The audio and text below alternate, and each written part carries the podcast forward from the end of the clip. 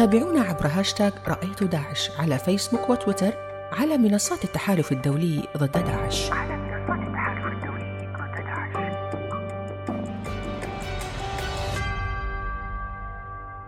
منذ أسابيع عديدة زرت بلدي العراق.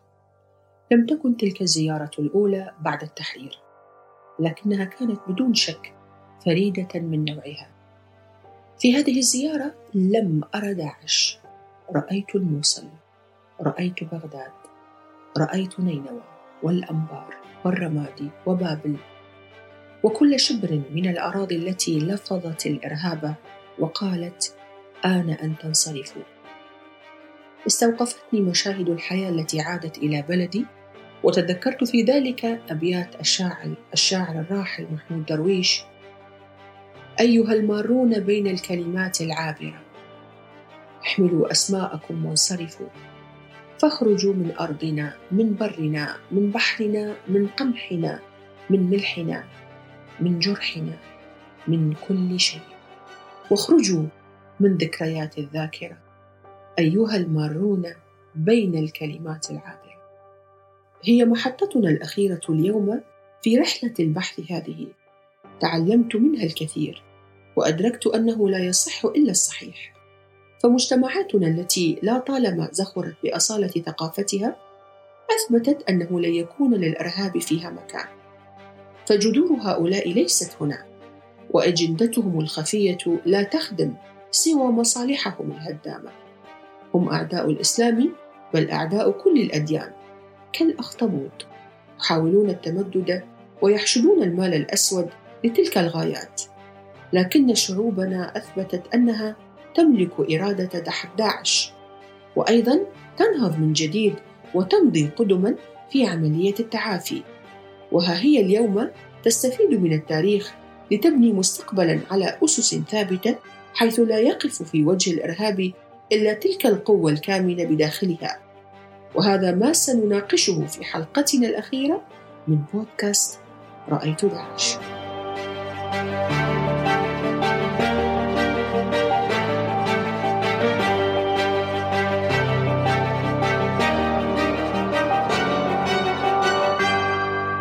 للمجتمعات دور هام في استمرارية مواجهة التطرف والحد من تأثيره. لذلك يسعدني أن أستضيف في هذه الحلقة من بودكاست رأيت داعش سعادة الأستاذ أحمد القاسمي المدير التنفيذي لمركز هدايه الدولي لمكافحة التطرف. أهلا بك سعادة الأستاذ أحمد. حدثني بداية كيف يمكن العمل على دعم دور المجتمعات وزيادة تأثيره في مكافحة التطرف؟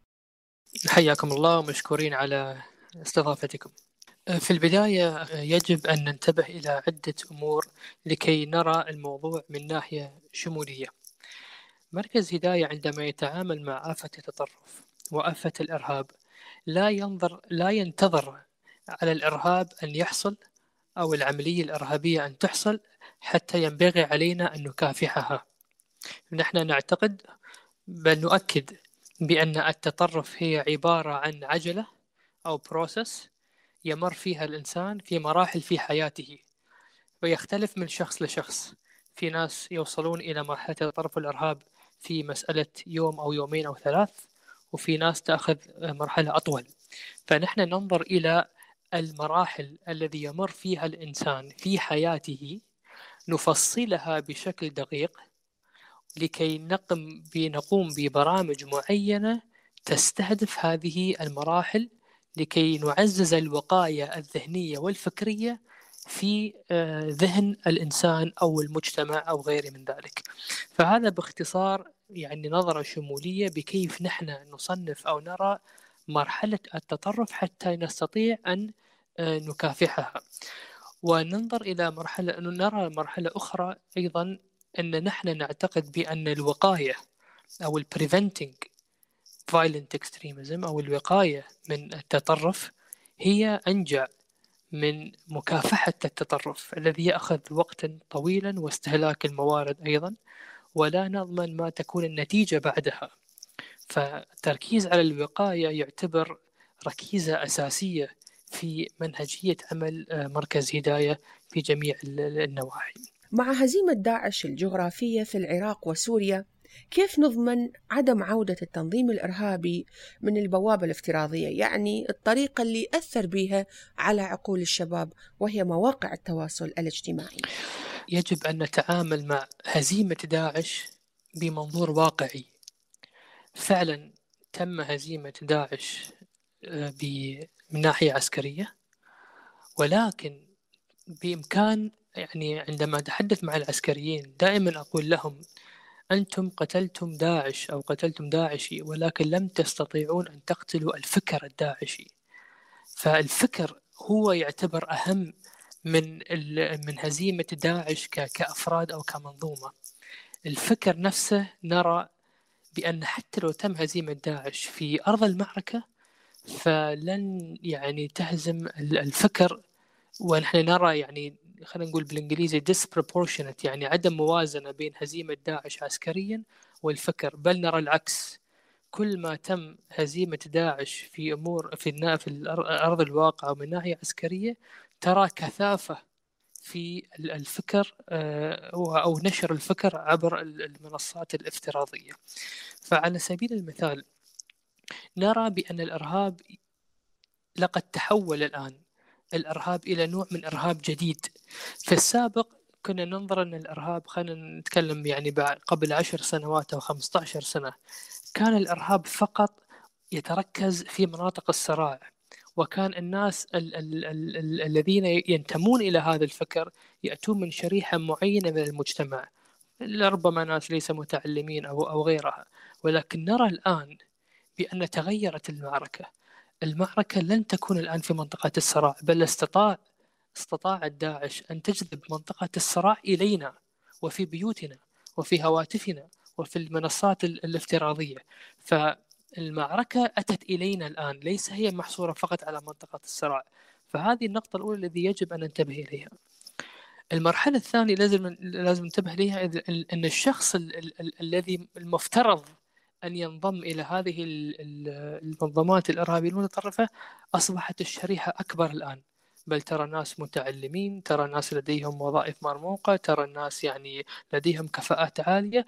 لا زالوا ينضمون إلى هذه الجماعات الإرهابية والمتطرفة.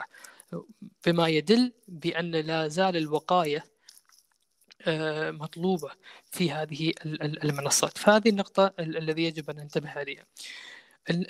الموضوع الثاني الذي يجب أن ننتبه لأن هم لديهم ابتكار. يعني أو ولديهم مثل ما تقول يعني خبرة في إيصال الفكر عبر هذه المنصات بغض النظر إذا الشخص كان متطرفا أم لا. فعلى سبيل المثال نرى أنهم خطواتهم تكون مركزة تارجتد ويكون المتلقي حتى لو لم يكون متطرفا وكأن الرسالة الذي طريقة صياغتهم إلى الرسالة كأنها مستهدفة لهذا الشخص. فالمتلقي عندما يقرأ هذه الرسالة وكأن داعش تخاطبه هو فيرى نفسه أن هذه الرسالة له. فهذا الذي يجذب استماع الناس إليهم. بل نرى أن هذا كان فعال جدا لدرجة بأن طبقت داعش هذه الخطوات مع ناس حتى ليس بمسلمين. ونجحت بذلك. استطاعوا أن يستهدفون ناس غير مسلمين بهذه الطريقة وهؤلاء الناس غيروا ويعني دينهم وانضموا إلى الدين الإسلامي وبعدها انضموا إلى إلى داعش. فترى بأن خطورة الم... ال... ال... هذه الرسالة يجب أن يكون حتى للشخص الذي يعني هي ليس بصيغة إسلامية. حتى الغير إسلامي يستطيع أن أن يتلقى هذه الرسالة وينجر إلى إلى إلى إلى إلى التطرف. فهذا الابتكار الذي الذي لديهم يجب أن يكون آه، في الحسبان. آه، النقطة الثانية عبر التواصل الاجتماعي والمنصات الافتراضية هناك حملة من داعش لنزع الثقة لنزع الثقة من الشعوب وحكوماتهم أو نزع الثقة من الفرد وأسرته. أو الفرد من أو من مجتمعه. فهذه الأساليب التي تستخدمها داعش وكأنها تصل توصل رسالة إلى المتلقي بأن نحن كداعش نحن أسرتك وليس أسرتك التي تسكن معها. الدولة اللي أنت تنتمي إليها هذه ليس دولتك. نحن الداعش نحن دولتك. فبهذه الطريقة بنزع الثقة و, و, و, و استخدام أساليب وخلق بيئة تمرد في هذا الشخص استطاع الداعش آه، بإقناع بعض الناس وجرهم إلى إلى إلى هذا إلى إلى هذا الطريق. فنحن يعني لدينا إدراك آه، بهذا الشيء والبرامج الذي نحن قمنا آه، بتطبيقها والرسائل التي قمنا بصياغتها سواء كان الرسالة المضادة أو الرسالة البديلة تضع هذه الأمور في الحسبان. النقطة الأخيرة الذي آه، كنت أريد أن أوصلها خاصة فيما يتعلق بموضوع المنصات الافتراضية هو الربط بين المنصات الافتراضية والمنصات الحقيقية الواقعية الذي نعيشها. ألا بالإنجليزي هو الأونلاين وال offline نكسس هذا الربط. لدينا رأينا في يعني السنوات الماضية يعني خلينا نقول قبل قبل عشر سنوات تقريبا لن يكون هناك الإدراك والوعي بأهمية ربط هذه المنصات مع بعض ال online وال offline. آه، آه، فالبرامج اللي نحن نقوم فيها سواء كانت على المنصات نضع في الحسبان ال offline لأن هناك ربط مباشر وغير أن هناك ربط مباشر الشخص الذي يقوم بانضمام إلى داعش عن طريق الأونلاين أو المنصات الافتراضية يقوم مباشرة بقيام بعمليات للمجتمع الواقعي.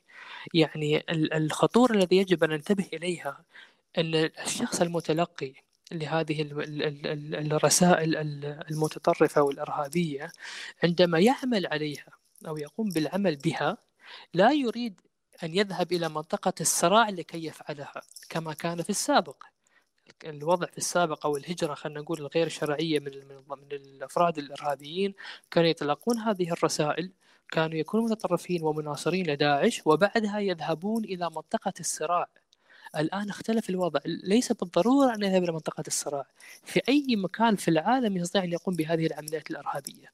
فلذلك من الضرورة أن أن نضع في الحسبان ال online وال offline ونربطهم مع بعض لكي ما يكون في أي تأثير على المجتمع اللي نحن عايشين فيه والشخص الذي يكون عايش فيه المشاهير والأشخاص المؤثرة اليوم في هذا العالم هل تستفيدون منهم لتحقيق أهدافكم؟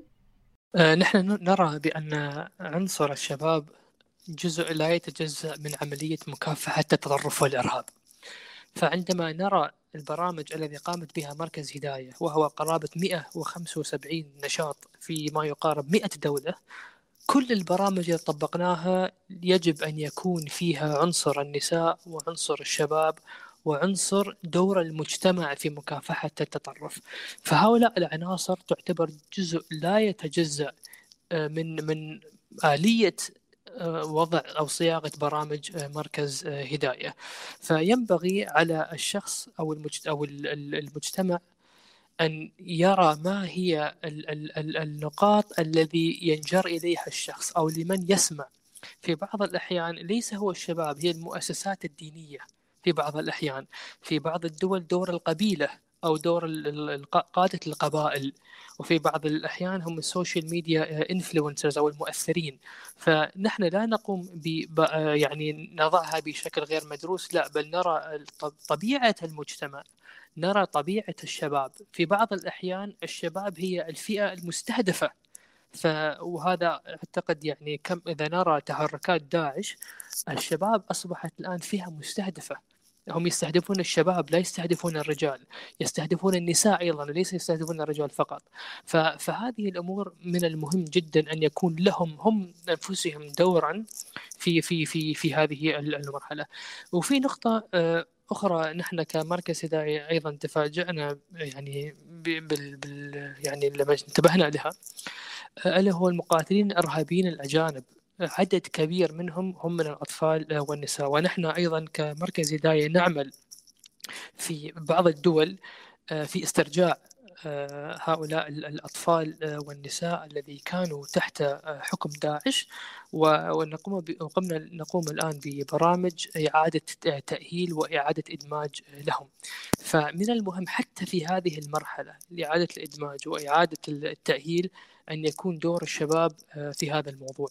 في بعض الأحيان يكون دور المجتمع والمجتمع المدني لأن هذا الطفل أو هذا الشاب أو هذه الشابة عندما لا يرى من يحتويه من المجتمع أو لا يرى من يحتويه من أسرته أو من المؤسسات الدينية المعتدلة عندما لا لا يرى من يوجهه ومن يحتويه فسوف ينجر إلى آه، هذه الأفكار الذي يعني من الصعوبة أن يقبلها الشخص العادي ولكن نظرا لعدم احتوائه ويتم تصنيف ذلك ب vulnerable youth فيستطيع أن يقتنع بأي فكر مطروح له لأن هذه المنظمات قامت بإحتوائه.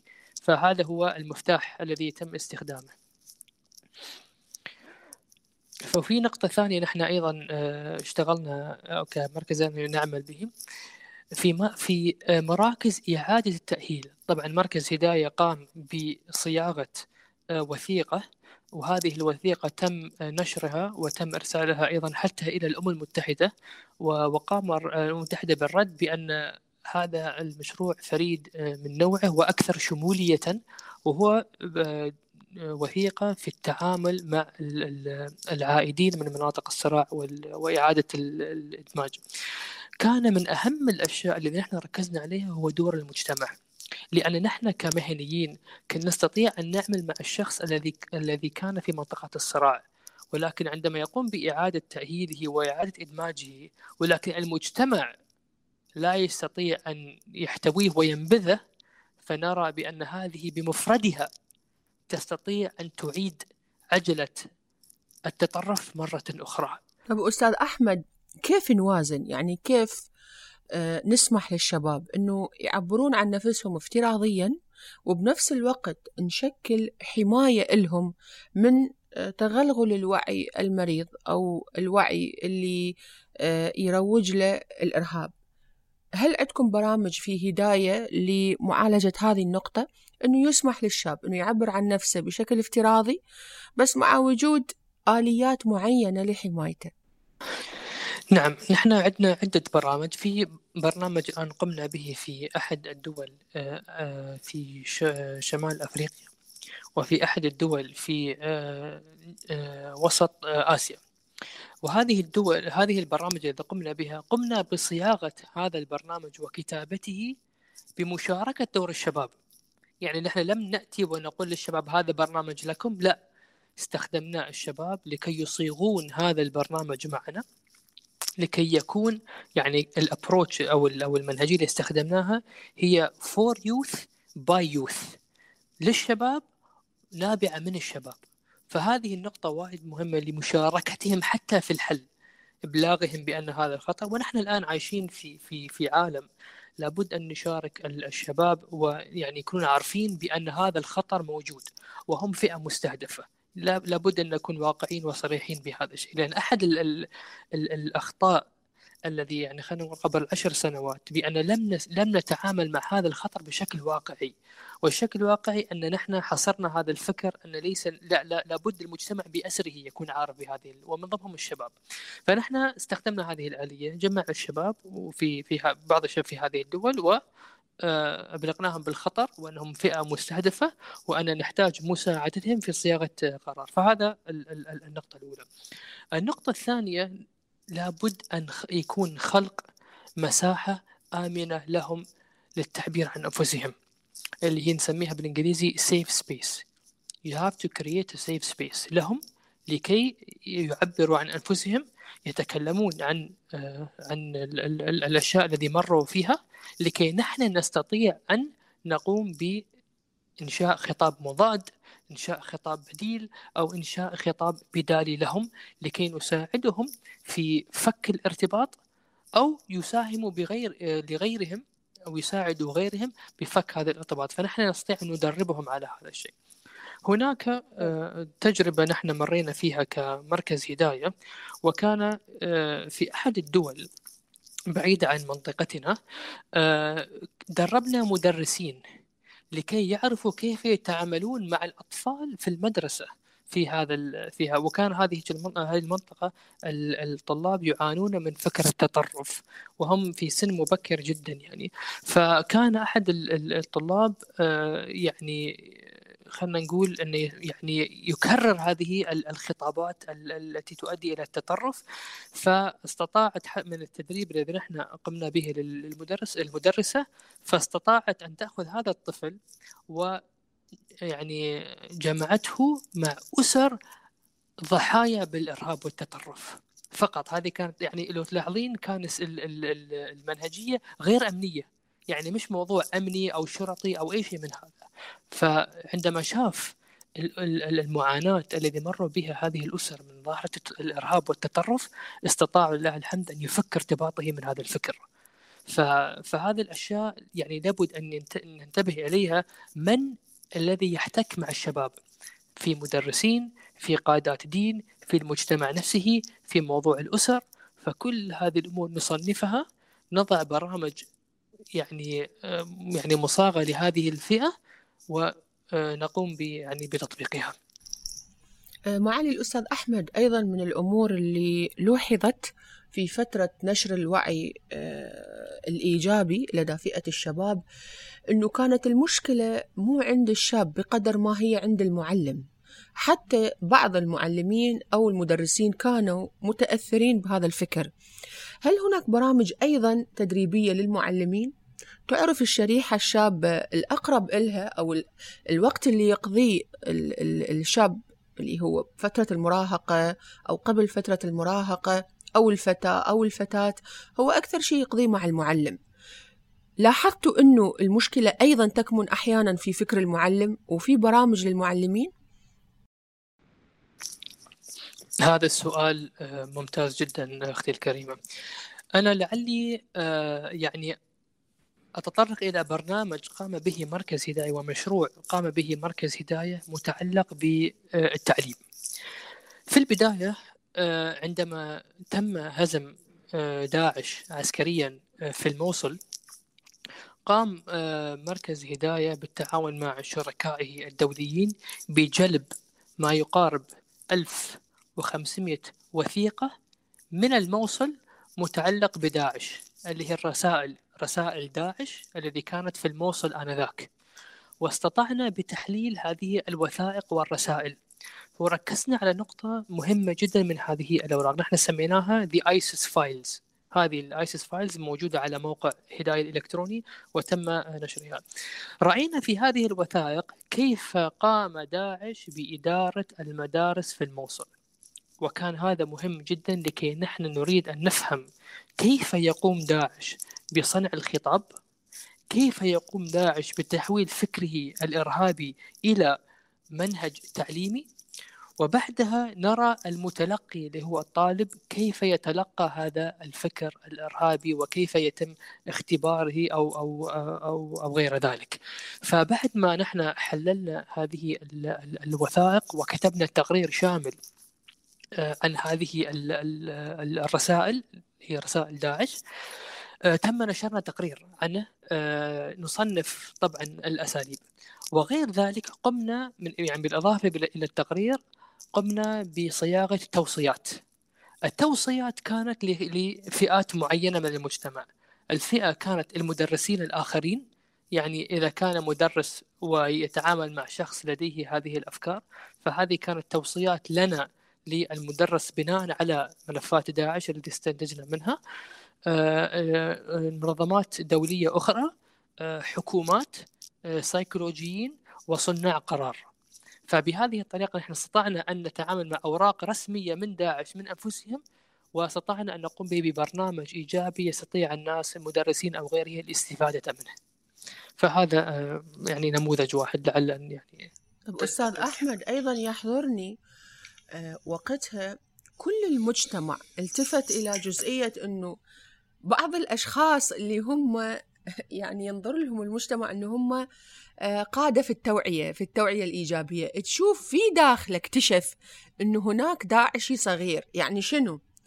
يعني حتى الناس اللي هم ضد داعش بشكل أو بآخر هو تأثر دون أن يشعر. بهذا الفكر. مواقع التواصل أو البرامج التلفزيونية بالإعلام أو مثلا بال بال بالكتابات. ف في شخصيات ما واضح عليها أصلا أنه هو ممكن يتطور بهذا الاتجاه. بس هو متأثر دون قصد. شلون يتم تشخيصها؟ هل في عندكم برامج حتى تتشخص هذه الشخصيات اللي هي أصلا هي ما معترفة أنه هي متأثرة بهذا الفكر؟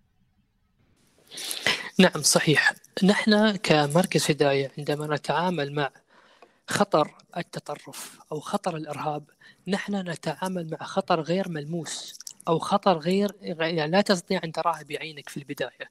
فعملنا ومنهجيا نحن نتعامل مع يعني خطر انفيزبل مثل ما يقولون يعني. صحيح.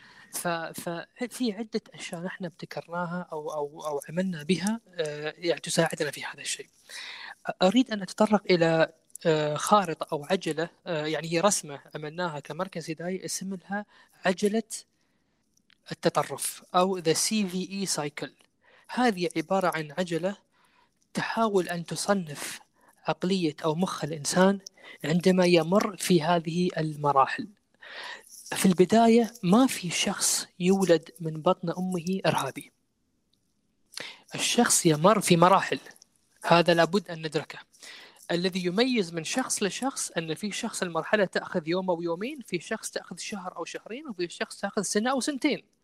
فلازم نحن نتعامل مع واقع متغير. هناك ثوابت وهناك متغيرات.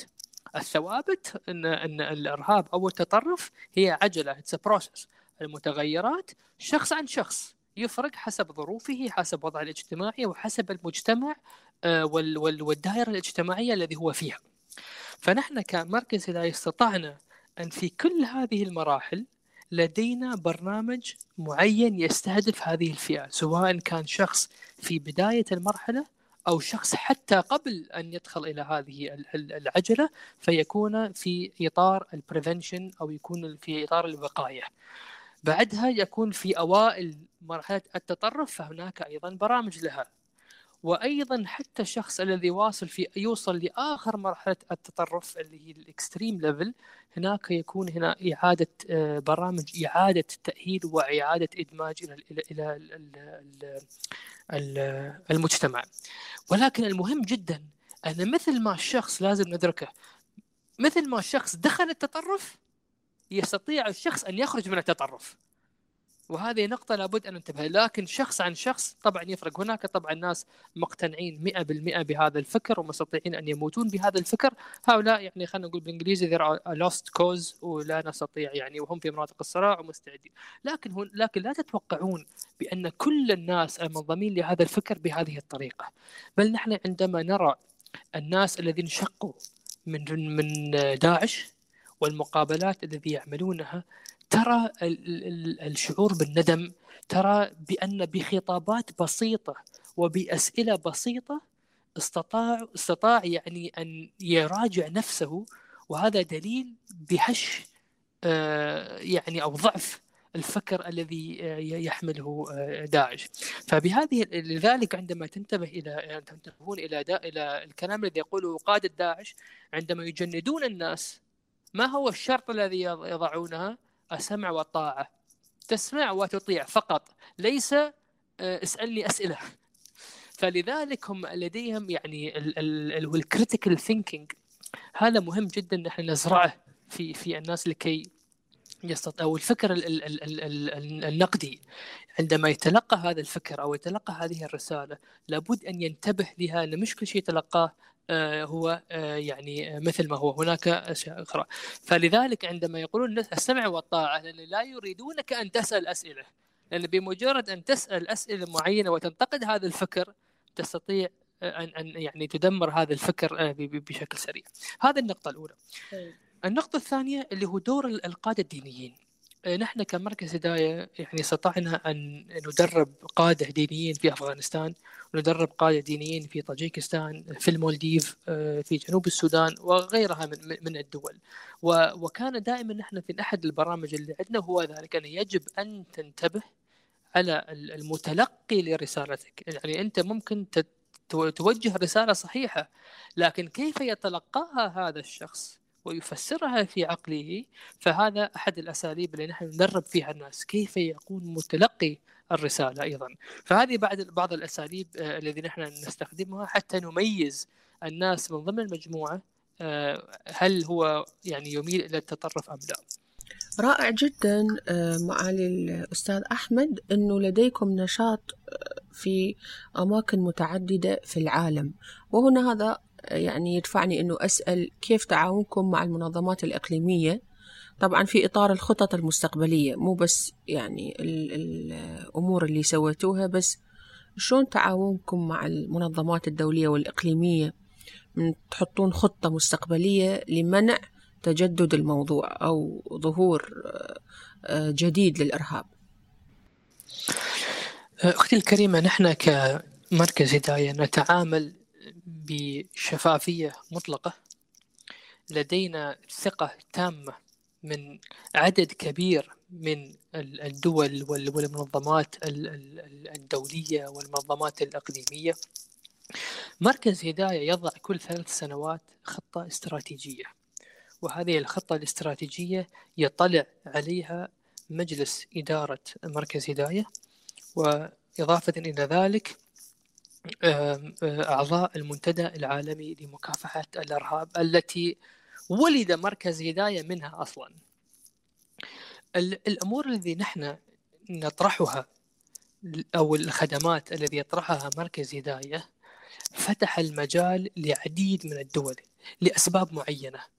مركز هداية مركز غير سياسي مركز هداية مركز مستقل مركز هداية مركز محايد ومركز هداية لديه خبرة في جميع أنواع التطرف والإرهاب وليس فقط في منظور أو إرهاب أو تطرف معين يحصرنا اقليميا أو جغرافيا أو غيره من, من أو أو يعني تركيز نتركز على منطقة معينة أخرى.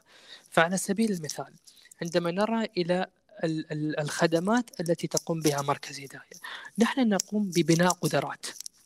القدرات هذه ليست تتركز فقط على الجانب الديني بل نحن ندرب الناس على إعادة التأهيل على إعادة الإدماج وحتى ندرب الناس على كيف يستطيعون أن يميزوا أن شخص معين بدأ أن يخوض في طريق التطرف. ولقد نجحت آه، هذه التجربة في بناء القدرات. نحن دربنا جامعة معينة في أحد الدول استطاعوا أن يميزوا مئة شخص. دخل في مجال التطرف ولله الحمد تم يعني التعامل معهم بشكل إيجابي وتحويلهم إلى الطريق الصحيح. فبناء القدرات يعني مهم جدا. الشيء الثاني دور الاتصالات والتواصل والرسائل. في بعض الدول تريد مساعدتنا كمركز هداية ونحن نثبت لهم أن نحن لدينا القدرات لمساعدتهم. فعلى سبيل المثال تأتي دولة وتقول لمركز هداية نحن جادين في مكافحة التطرف والإرهاب ونريد مساعدتكم. فأول سؤال نحن نسألهم كمركز هداية هل لديكم خطة وطنية لمكافحة التطرف أو الإرهاب؟ وإذا كان الجواب بالنفي فيستطيع مركز هداية بصياغة لهم خطة وطنية كاملة وشاملة من من من ورقة فاضية يعني. فهذه الخبرة الذي لدينا فتحت لنا الباب آه، لمساعدة العديد من الدول. وهناك آه، أيضا الورش والحوارات الاستراتيجية والإصدارات والمرئيات والخدمات الاستشارية التي نحن نقوم بتوفيرها لن تقتصر لأي منطقة أو لأي دولة أو حتى لأي منظومة. فنحن we are خلينا نقول بالانجليزي very versatile نستطيع أن نشتغل في أي مكان في العالم ونتعامل مع أي خطر من التطرف مهما كان. فنحن قمنا ب توقيع مذكرة تفاهم مع ال UNOCT United Nations Office of Counter مكتب الأمم المتحدة لمكافحة الأرهاب. ولدينا آه، يعني علاقة ممتازة آه، مع الأمم المتحدة وأيضا المنظمات الدولية أو أو الإقليمية. فعندما ينظرون إلى الاستراتيجية لمركز هداية وينظرون إلى شموليتها ونوعية يعني تصنيفها وتصنيف الخطر أينما يكون سواء كان في المدارس أو في الجامعات أو في المنهج التعليمي أو دور الأئمة أو منصات التواصل الاجتماعي وغيره فيرون أن مركز هداية يكافح التطرف بجميع أنواعه وبنظرة شمولية. وكل ما يتم خلق منصة جديدة لمكافحة الإرهاب والتطرف فترى بأن مركز ترى مركز هداية يكون في الصدارة يعني للانضمام أو حتى لتعزيز شراكتهم ودورهم. فعلى سبيل المثال تم قبل عدة سنوات إنشاء منصة جديدة اسمها GIFCT اللي هو ال Global Internet Counter Terrorism Forum منصة أو المنتدى العالمي لمكافحة الإرهاب عبر الإنترنت. تم تأسيسها من قبل منصات التواصل الاجتماعي ولكن قام هداية بالتواصل معهم وحاولنا أن نعمل يعني نربط دور الإرهاب عبر المنصات الإلكترونية والواقع وعندما نروا رأوا البرامج التي قمنا. يعني بصياغتها اقتنعوا اقتناعا تام ونحن عندنا شركة طيبة معهم فحتى المنظمات أو أو المنصات الجديدة آه، لدينا آه، تواصل أيضا معهم بشكل إيجابي. شكرا جزيلا على وجودك في هذه الحلقة من رأيت داعش سعادة الأستاذ أحمد القاسمي المدير التنفيذي لمركز هداية الدولي لمكافحة التطرف.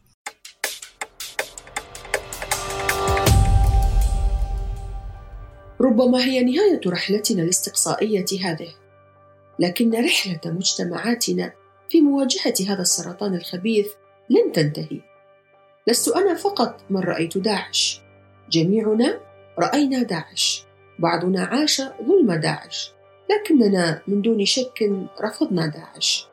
وها نحن اليوم أمة واحدة تحمل شعار الاعتدال والسلام والحرية والانفتاح وتقبل الآخر. هي ليست مجرد شعارات. فشرقنا العربي زاخر بتراث متنوع يمثل سدا منيعا في وجه التطرف. مهما حاول الغرباء سيبقون هم المارون بين الكلمات العابرة. كانت هذه سلسلة بودكاست رأيت داعش. معي أنا سهير القيسي. إلى اللقاء.